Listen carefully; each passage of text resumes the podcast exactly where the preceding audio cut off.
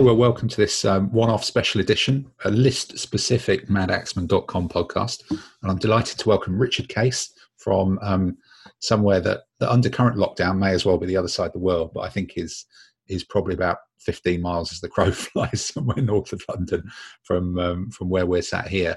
And, and in this one, we're going to talk about a really popular list, probably more popular because it's got really cool hats than anything else.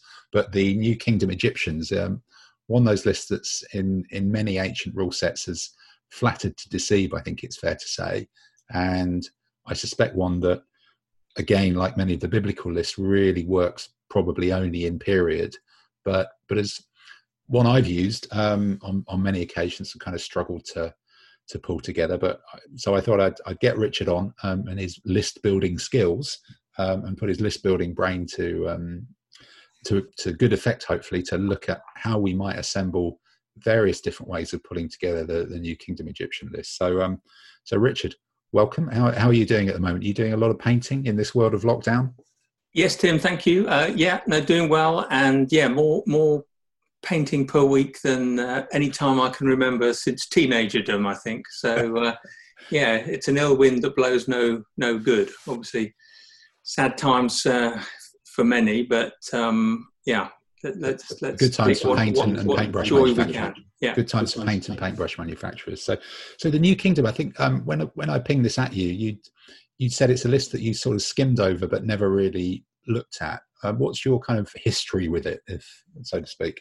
Yeah, so it's it's a list or it's an army that um, I've often wanted to play uh, but but unlike many biblical periods, as you said earlier, the hats uh, are very distinctive, and therefore it's hard to substitute uh, other forces. And, and a lot of my biblical periods are more Assyrian uh, uh, or Syrian or Ugarit or those those kind of things. But I've played against a number of New Kingdom Egyptians, and I, I, think it is a very interesting um, list, um, but obviously it is on the early side of biblical, and therefore it can suffer even in an all biblical competition against some of the later period armies which tend to have the heavy chariots, which in are, are treated as knights. So my first thought when I looked at it was, okay, well, I've, I've really got to start with some thoughts about how can I make this army distinctive? Because what it doesn't have, in large part, is a lot of quick win troops. It doesn't have the knights. It doesn't have elephants. It, it doesn't have heavy heavy chariots. It doesn't have those kind of breakthrough troops. So and while it has the famous chariots, these are all treated as medium cavalry in effect. They have no armor, so they're quite vulnerable to foot bows. And only a limited number of them can be elite to to offset that. And so, I think uh, I think medium medium cavalry, you know, we're all what four or five years into ADLG now, and I think for for that initial part of the meta, medium cavalry with a toxic troop type, really, weren't they? They were they were yeah. seen as junk. But I think there's been a, a growing growing awareness that in in volume and in the right circumstance and and certainly if if they're elite and if they can shoot there there actually is a role for them um, in in kind of that ongoing paper scissors stone but but I think you nailed quite an interesting point there their their nemesis is actually footbow um, in in a lot of ways, and that's a troop type you don't see in many other periods. But in the biblical period, a lot of armies do actually have a lot of them. So so you get to a strange point at which the medium cavalry chariots potentially could be good, but but in this particular era, their nemesis appears in quite serious numbers as well. So that's a, a weird challenge. So, so what I did was draw a bit on my experience with the Palmyrans okay. where I quite often use a command which is mainly medium cavalry bow, foot bow, and perhaps a few light horse bow, because you can somewhat support your light chariots, if you have your own bowmen up close to them, it, it adds to the, the mass of fire. Um, and also means that if your own chariots are outnumbered, they have something to withdraw on. I think the other important thing um, is the Assyrians obviously have a high command score, but otherwise, I think the Egyptians are one of the highest command score. And I think, therefore, if it's an army where you've got a lot of sort of useful troops, but no real killer troops, then what's important is maneuver. And so I think it's very well, yeah. Plus, plus five with a strategist is is enormous by any category. That's getting you into Genghis Khan territory, isn't it? Exactly, exactly. So, and whereas a lot of the other armies that have that option, like some of the Romans and so on, because they have all the armored and elite troops, they become very expensive, and so you often don't end up using all the command points. My approach with this Egyptian army, I've done three versions has in every case to use either four or five command points to go for the strategist. And so you're, you're essentially sort of doing a, a the sort of Hannibal style formations where you are having some volume in the center, not necessarily wonderful uh, quality, but some volume that will sort of fix your opponent and then two maneuverable wings uh, under brilliant generals or strategists and hope to be able to use the combination of maneuver and firepower to take the enemy's wings and then Pac-Man in towards the center before your own center is destroyed by the enemy. Which, so that's, by the looks of it, it almost inevitably will be. Yeah, I mean, that's that's the thing. The, the other advantage, though, is if if you don't if you have um, drilled troops, even if you're facing enemy heavy chariots, if you move three and they move three, you can always walk away. True. Yeah, you can withdraw, and, do that Hannibal thing. Exactly, and your opponent, you know, doesn't like to stick his heavy chariots too far into the jaws of a trap. So um, again, you you you can you can trade time for space in the old military manner.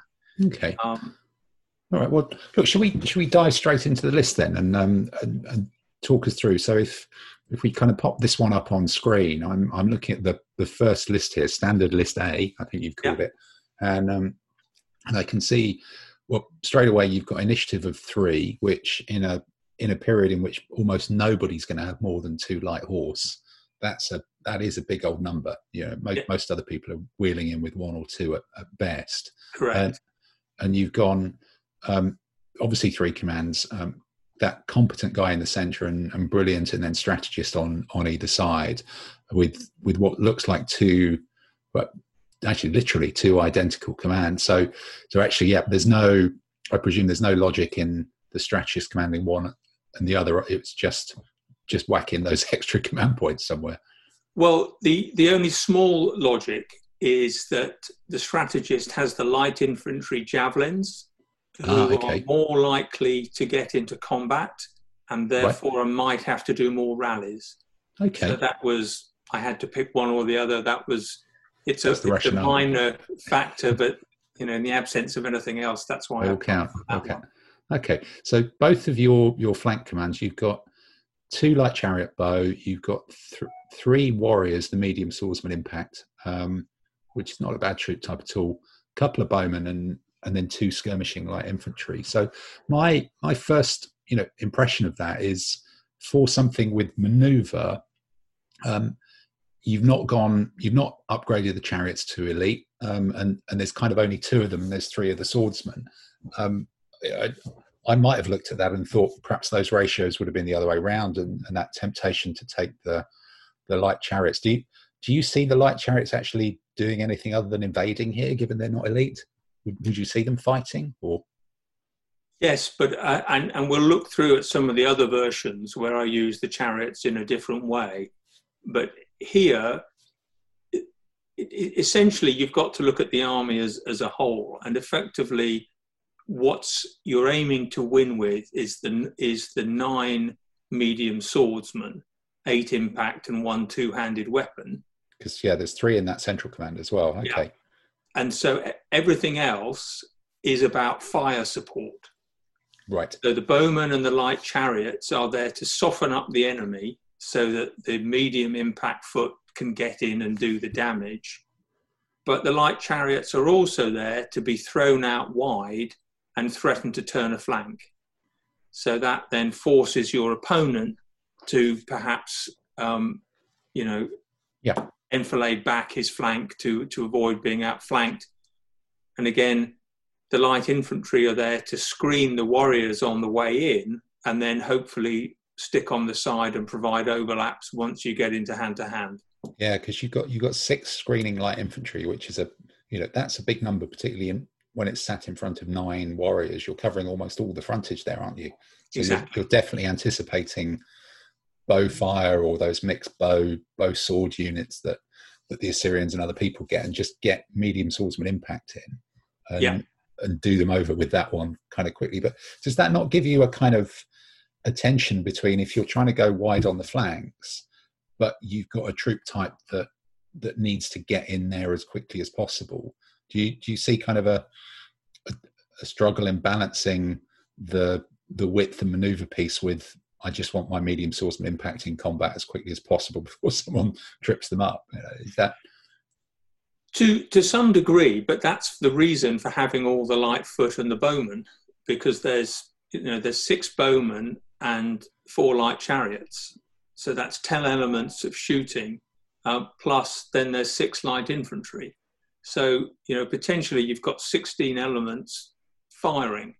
So you, the idea is that you, you, to some degree, you bring up the firing line, you start annoying the enemy, you see where you have success in weaken him, you use your hopefully superior command to out rally and and then you've got the maneuver to actually concentrate the center medium swordsman either to the left or to the right to support one of the wings and then go okay. in.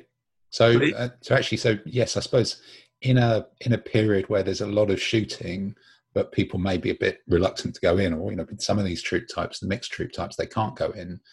Actually, the rallying capability, which is is sort of always a kind of nice to have an afterthought. It's actually part of the design of this army. Yes. Okay. So you, you actually want a bit of a shooting exchange and and and you want to out rally people and and you're happy for your bowmen and chariots and things to take take and absorb some hits because if that's a trade off and, and you come out of that slightly ahead, then the impact swordsmen go in and, and suddenly that's that's a very different game. Correct because a wounded bowman can still provide handy overlap or can still threaten the flank. Okay, and then your, you know, your your central thing, I guess you had to put the medium swordsman heavy two-handed weapon somewhere. Were you um, were you tempted to, given this as the hold in the middle command, give them a bit more resilience by trying to squeeze some of the heavy heavy guardsmen in there, or was this just the maneuverability still one? The maneuverability still one. What I find is I love heavy foot, but I find if you only have one or two, they tend to slow everything down for um, only a minor improvement in the army's cohesion. So I really don't like using less than four in, in a command. I will occasionally, but mm. but normally. Uh, so the fact that only two, I think, could be heavy, tended to push me away from that. From using um, Okay. And, and, and, you... and, again, I've got I've gone for size a bit because um, a lot of these are quite reasonable troops, but there's no elites in this version, and and so what you get from that is quite a long fighting line. Yeah, I think getting up to 26 units that's a that's a serious number. You know, you're you're getting into the the ranges of 28, which is enormous, but and the trade off with no elites, but but you spent all the points on command you've got 10, 13, you've got 19 points in invested in command as well, um, which is yeah that makes that makes 26 units quite impressive. But um, in in this one, would you see the um, the those three warriors in the middle? Do you do you actually see this as kind of three separate groups of swordsmen, or or would it be one of those where you butt the commands up against each other and you're you're effectively creating a block of six swordsmen somewhere after deployment with um, with with operating two of these commands together. Is that I, the aim I always think, be to try and do that, or I, I would often try and do that, but I think not necessarily at deployment. The advantage of them being th- those clusters being quite small it, it, and having good command is that you should be able to move them a fair bit.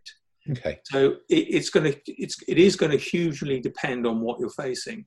Hmm. You know, if you know, is is it is it an in period army, and if so, you know, is it is it the Elamites or is it the Assyrians? You know, if you're facing an opponent with lots of heavy foot or lots of knights, then you, you're not going to want to be too adventurous. Yeah. Um, so is this one where, where the um, where the skirmish screen starts at the real forward extent, but you'd actually almost start with the the medium swordsman possibly even a bit further back from their their official start line, so they could get more lateral movement before they get up to the line of scrimmage, or particularly if it's an open centre. Hmm. You know, if there's a lot of terrain in the centre, different story. Yeah. Well, you're like, you know, with your three initiative and the, the strategist, you're likely to have quite a lot of control over terrain. Um, and you've got plain and desert, which I guess most of the biblical armies are, are similar to. There's, there's the odd mountain there. Um, uh, I think it's it's a slightly odd question, um, but it always needs to be asked about defend and own the terrain, particularly with a strategist, where you want an open table. Um, or attack and and move first and start to pin the enemy. And you know, I'm, I'm wondering if this is sort of a, a, flexible respond and try and get the enemy to commit themselves army, whether you are actually considering defending with this one. I think it would. Again, depending on what you're facing, the the, the more your if your opponent um, is a pure open terrain type opponent, then I would be very tempted to do that. But the advantage of having the strategist is even if you go for the maximum number of terrain pieces, you can still move one piece, mm. uh, which I quite like yeah. that uh, th- that option.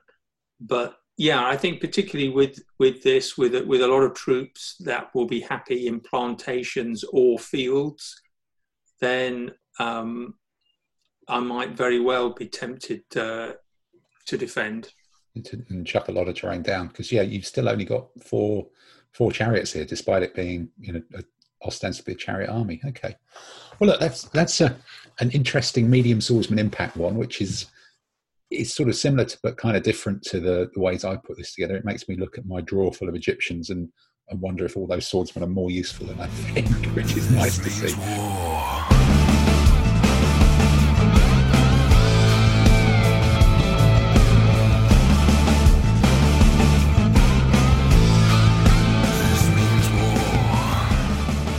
Let's let's move on and have a look at um, list B, which you put up here, which will we'll just so so looking at, at this one, um, the okay, so you've got something that's ostensibly similar on the two. You know, we'll call it the two flank commands, but I'm not sure if they are that. You've still got two chariots. You you bump the medium swordsman in each flank command up to three. You've actually bumped the archers up to three as well. So those are now starting to be and, and a couple of light infantry too. So you've now got quite a lot of troops. Both of those are are eight combat and shooting troops. That's wider than than the six that you can command in one group. Um, you're mixing foot and bow, so you've got two big multi-capable commands with with that slightly magic figure of three bowmen in it um, that that starts to put out a lot of firepower, but also starts to be a bit of a target. And then in the middle, or in the, the middle in this um, this spreadsheet anyway, you've got a simple entirely mounted command with just four um, chariots, three of which are elite. Um, you've got an included general. So given you've got an included general, you've got three elite chariots. I'm sort of looking at that, going, is is this actually going to fight somebody? Um, and and then your other one. So yeah, what is this? Is this refused center? Is this weighted wing? How does this one work? So again, it would be opponent and terrain dependent, um, but the default would be, you know, if, if you look statistically at the dice that allocate terrain, we all know that terrain is more likely to end up on the flanks of the flank sector rather than in the middle.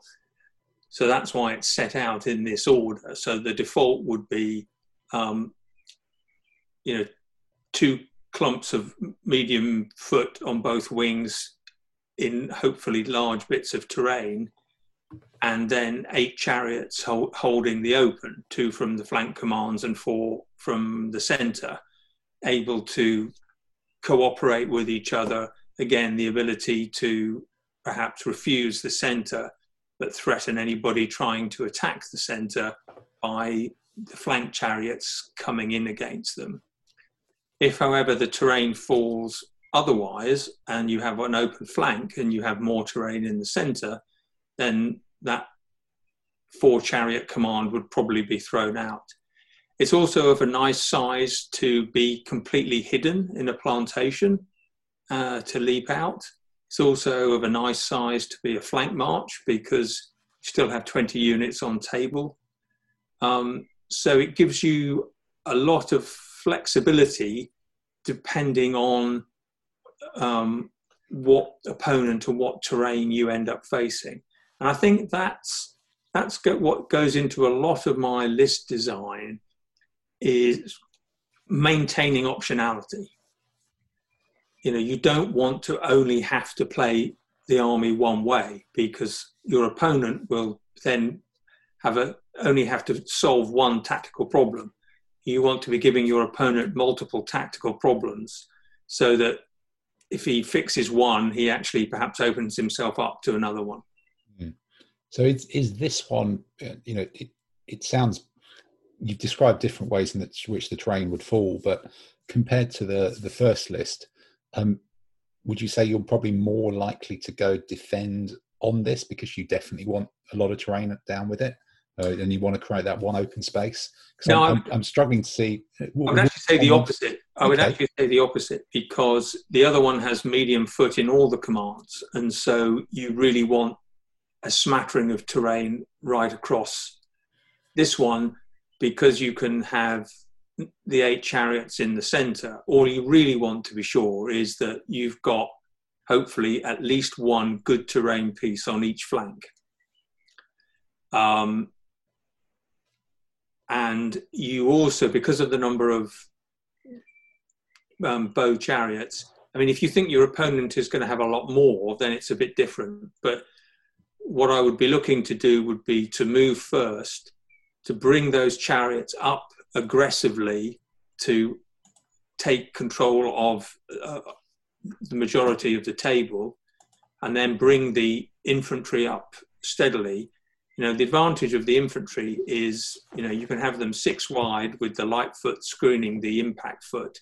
So you've only got two movement groups. Mm-hmm. And with a brilliant general and a strategist, you're always going to be able to move them both, and yeah, sometimes you'll be able, often you'll be able to double move them both. Yeah, yeah, so go quick, aren't they? Yeah, how, how, are you how are you deploying those? groups You know, is there a standard or a default way of deploying all those six foot? Is it, you know, are you looking at doing some weird interpenetration thing, which I can't even remember if is actually legal? I might be talking rubbish there. It, it depends. I mean, normally yeah. with medium foot, I would concentrate the three bowmen and the three impact swordsmen no, but would you would you deploy them in a line, or is there would you expect to expand them out nearer the enemy? Is that is no? I, I, for preference, I would have them in a line of six, and I would normally the default would be uh, I would hope to have at least one plantation in a way, um, so so that you can actually deploy them closer to the wing. Okay. But the norm would be to um, have the impact swordsman on, interestingly, on the outside, so that the bowmen can fire support for the chariots. Okay. So, so, so you're relying on the three. So that strategy is giving you the extra ambush marker is a real key part. For the yeah. ambush marker is a key part of the game. The moving terrain's a key part of the game, as well as the command and control. You're using all three aspects of the um, strategist in to benefit. And I think that's why, again, it's one of the things about this list because you look at it initially and you think, well, there's not a lot of material to work with here what what really stands out for me is the command. Mm. The fact that you can have a strategist that you can actually afford all the command and still have a decent sized army and not be having a lot of unreliable commanders. So it's very much an army that is going to is going to win or lose on the strength of its command and control rather than the simple quality of its troops. Okay. Obviously, those pharaohs were onto a good thing when they decided to be um, god kings, weren't they? That gives them that sort of thing. Well, look, let's let's kind of uh, move on and then look at the third and, and final list of this. This, this means war.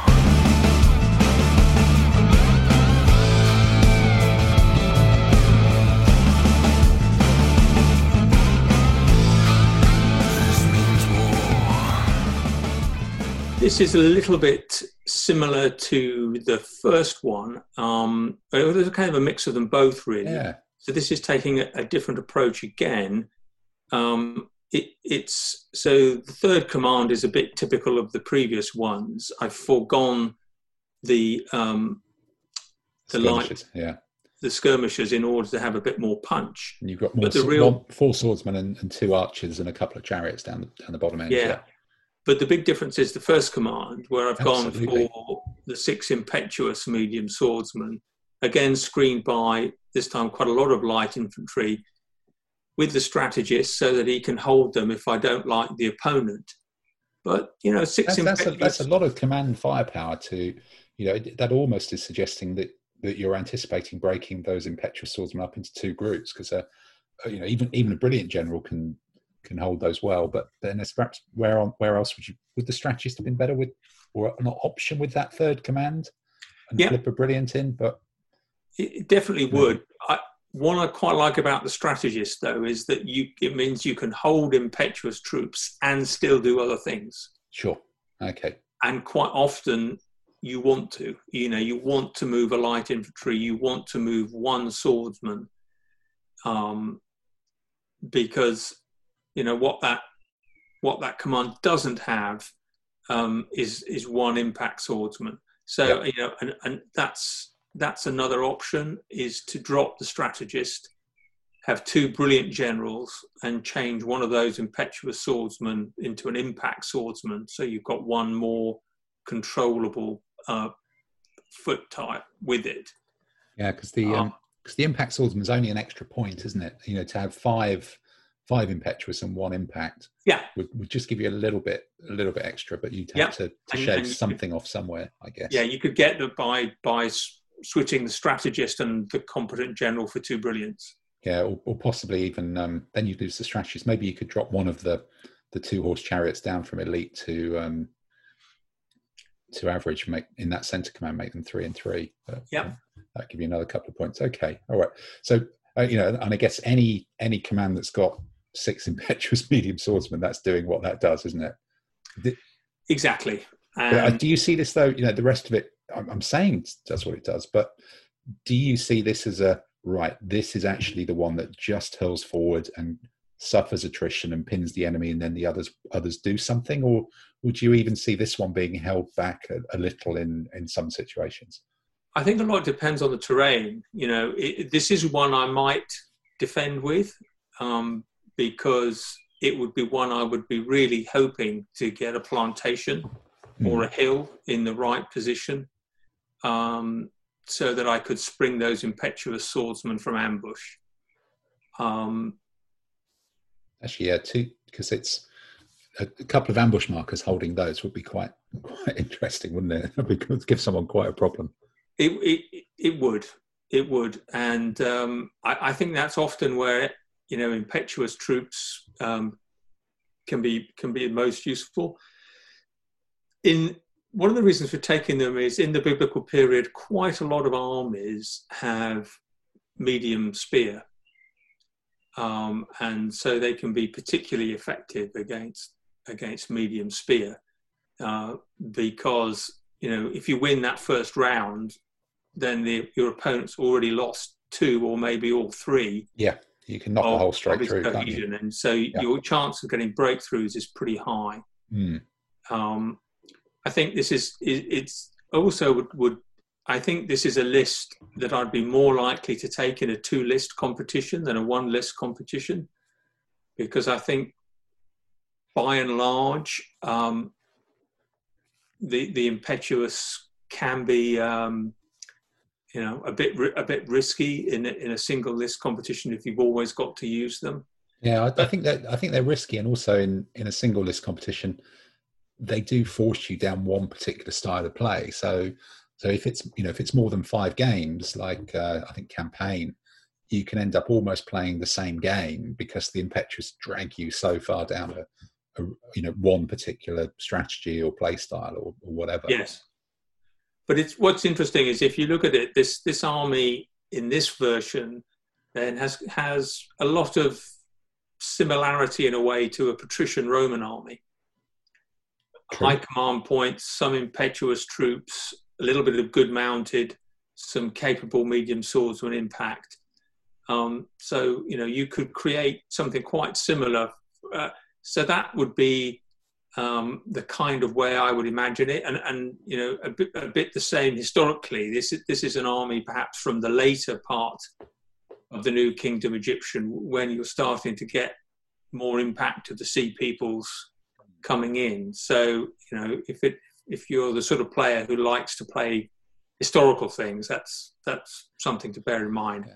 But that, it, that that second command, looking at that, so once you you know I'm looking at that going, there's four elite light chariots, let's call them shooting medium cavalry, yeah. and another two normal ones. Now, six cavalry, of which four are elite, you know, even accepting the fact they're mediums and, and they all shoot, that's that to me, and you know, maybe this is just how I approach games in a slightly cavalier fashion.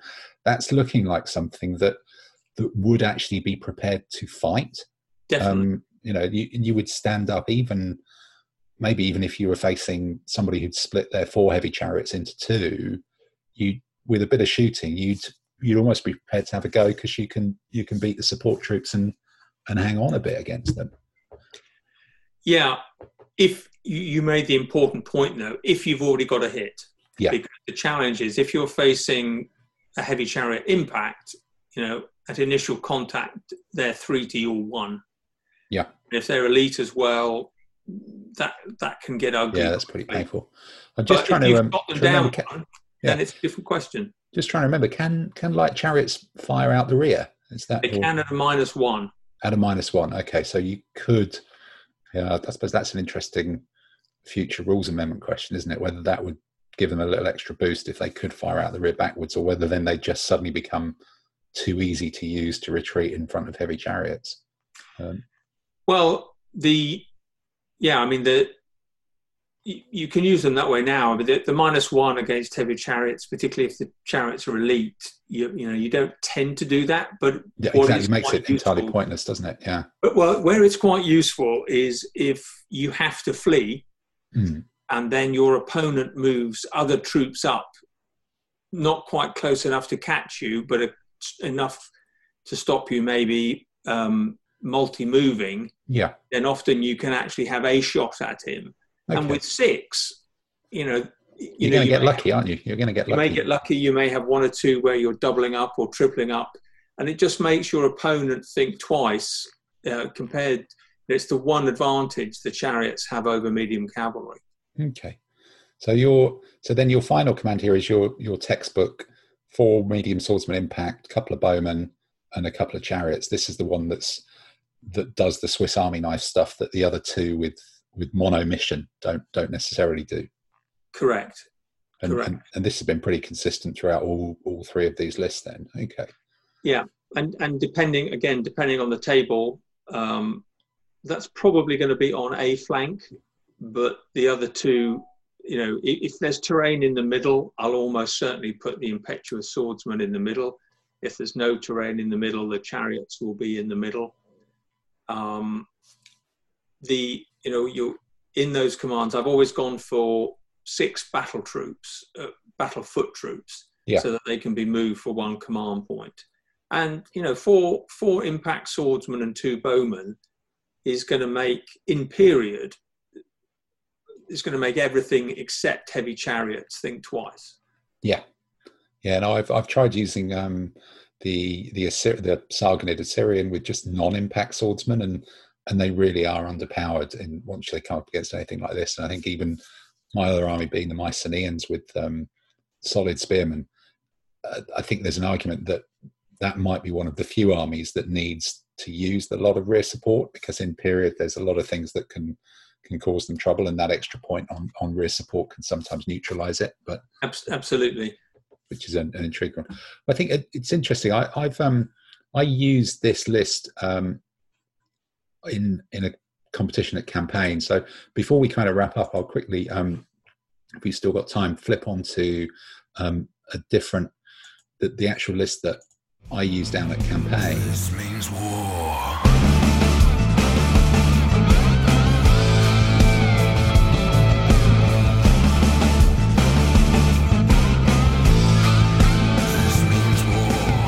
and this was a really, as campaign campaigners, really, really tightly themed period. And I actually ended up, I think, out of six games, I ended up playing five other New Kingdom Egyptian armies because um, there's only sort of four or five allowed. And and I think for for this one, as I've said, very very different to yours, but in the context of a super tight theme. I think the only proper there was no real heavy chariot armies here, and and the only kind of mounted army was the Bedouin with all those medium medium camels who shoot. So a lot of the games ended up much more a straightforward attack. So slightly slightly oddly, I'd really gone big on the impact foot. Um, partly, I guess, because I was anticipating the other New Kingdom armies would would gravitate towards those regular um, infantry, and I just wanted that that first round okay sometimes you're you're down because because the way the impetuosity works but then the doubling up of hits can mean you you get lucky. Um, it also meant um, with with Costa Coffee and other places quite near, I could get a coffee quite early because the game's ended soon. Um, but this was a real in your face kind of attack you on on all three things with with a load of foot. So I was starting with with four of the impetuous warriors as a solid block um, and a two-handed cutting weapon medium foot. So that was effectively a block of five combat troops. Um, couple of infantry to screen them, two to screen them, um, two mediocre bowmen that with five of these things getting in your face, they weren't going to get to do much shooting. The army was going forward, so they were a bit of padding, um, but working with a chariot, they were sort of there to drive off light foot and and kind of sit in a bit of terrain and, and not lose things whilst they were just you know the, the army's a delivery mechanism for those five the the next one was my kind of go to you know join up the other two command and i did actually go for the heavy infantry because i again i felt imperial two isn't really enough it's it's absolutely right um, but i just well actually maybe it's easier to look at the third command the third command was pretty much a reflection of the the front one, but with even less um, support troops. Five more Sherden Impetuous, another two-handed cutting weapon, a couple of bits to do it. So this again was a delivery mechanism. I'm putting ten either two-handed cutting or impetuous swordsman down someone's throat, and then this middle command in that context really was protecting the one flank that I couldn't protect with the you know the edge of the table or waterway with something that just would be super tough and I, you know, I, I, I absolutely agree with what you're saying about heavy infantry being slowing things down and, and much better in bigger blocks. But in a in a period when there were a lot of light chariots, I just felt that extra resilience that they had um, would really offset the slowness of, of the maneuvering, particularly as the rest of my army was was very one dimensional and, and kind of was executing one plan. So I thought stick them in there and they will just take longer to erode, even if they're losing, even if they're outnumbered, than than the rest of the army will take to either win or lose. Um, and then four chariots, well, three chariots and a, a light, the light, the optional light horse guy there to to just occupy space with this one. So I, you know, I guess I anticipated the light chariots falling back, the medium spear probably dying somewhere or possibly standing in the open and and making my three chariots kind of five wide against someone else's chariots and the and the heavy infantry just hanging on whilst the rest of the army did what it needed to do and and hopefully 10 swordsmen 200 cutters impetuous guys would would find their way into and through some other people's bowmen and, and their normal normal medium foot swordsmen before it before it worked. So, but this was a very very different way of doing it to, to yours, not relying on command and control at all, almost the opposite way, relying on an army that will just roll forwards and, and do its own thing um, under its own steam, but in the context of a really really tightly themed um, tightly themed competition. And I think all those all those different battle reports are, are up on the website from campaign next last year, and in that context, it worked quite well. Um, you know, and it's been interesting in the back of my mind looking at your list and thinking, would they have worked in in that context um, against some of these other big, you know, an, an army like this that's just going, okay, you're trying to be clever with nine of them. I'm I'm trying to not be clever with with ten of them. Um, does you know, does does that match up? Um, and whether the the flexibility would have outweighed the the simple simple mindedness of it. Um, in, interesting interesting balance. Yeah, and I I think at the end of the day, as long as you have a plan, it's fine. I think that's the thing with all these lists. There's, you know, I was listening to on one of your other podcasts, I think it was the Tang discussion. And I think every version that people had come up with was different and they were all playable because they all had an ethos of how they were going to be used. And I think the key is how do you like to play? You know, do you like to line them up and charge? Do you like to fence? Do you like to shoot? Do you like a bit of all of it? And and bear that in mind when you design your list and remember it when you play with it. and you remember when you play, which is always the challenge as well. No, I, I, think that's I think that's the you know that's the good catch actually, and I think what's been really interesting about this is you know I've I've looked at this because it's an army I've I've got the figures for ages ago. Um, they were the the Gladiator Games ones. They're now the ones that are, are sold by Fighting 15s and they're some of my kind of favorite biblical figures. And I, I, did a rebasing project on them a couple of years ago, and, and they do look you know, very, very nice. So I do like getting them on table, but but I think it's very easy to to look at a list with as few um, you know winning killer troops in it as this one, and as small enough minimums, and and get sucked into the the quality trap of going right. The, I've got to max out on the elite chariots, and I've got to max out on the elite foot.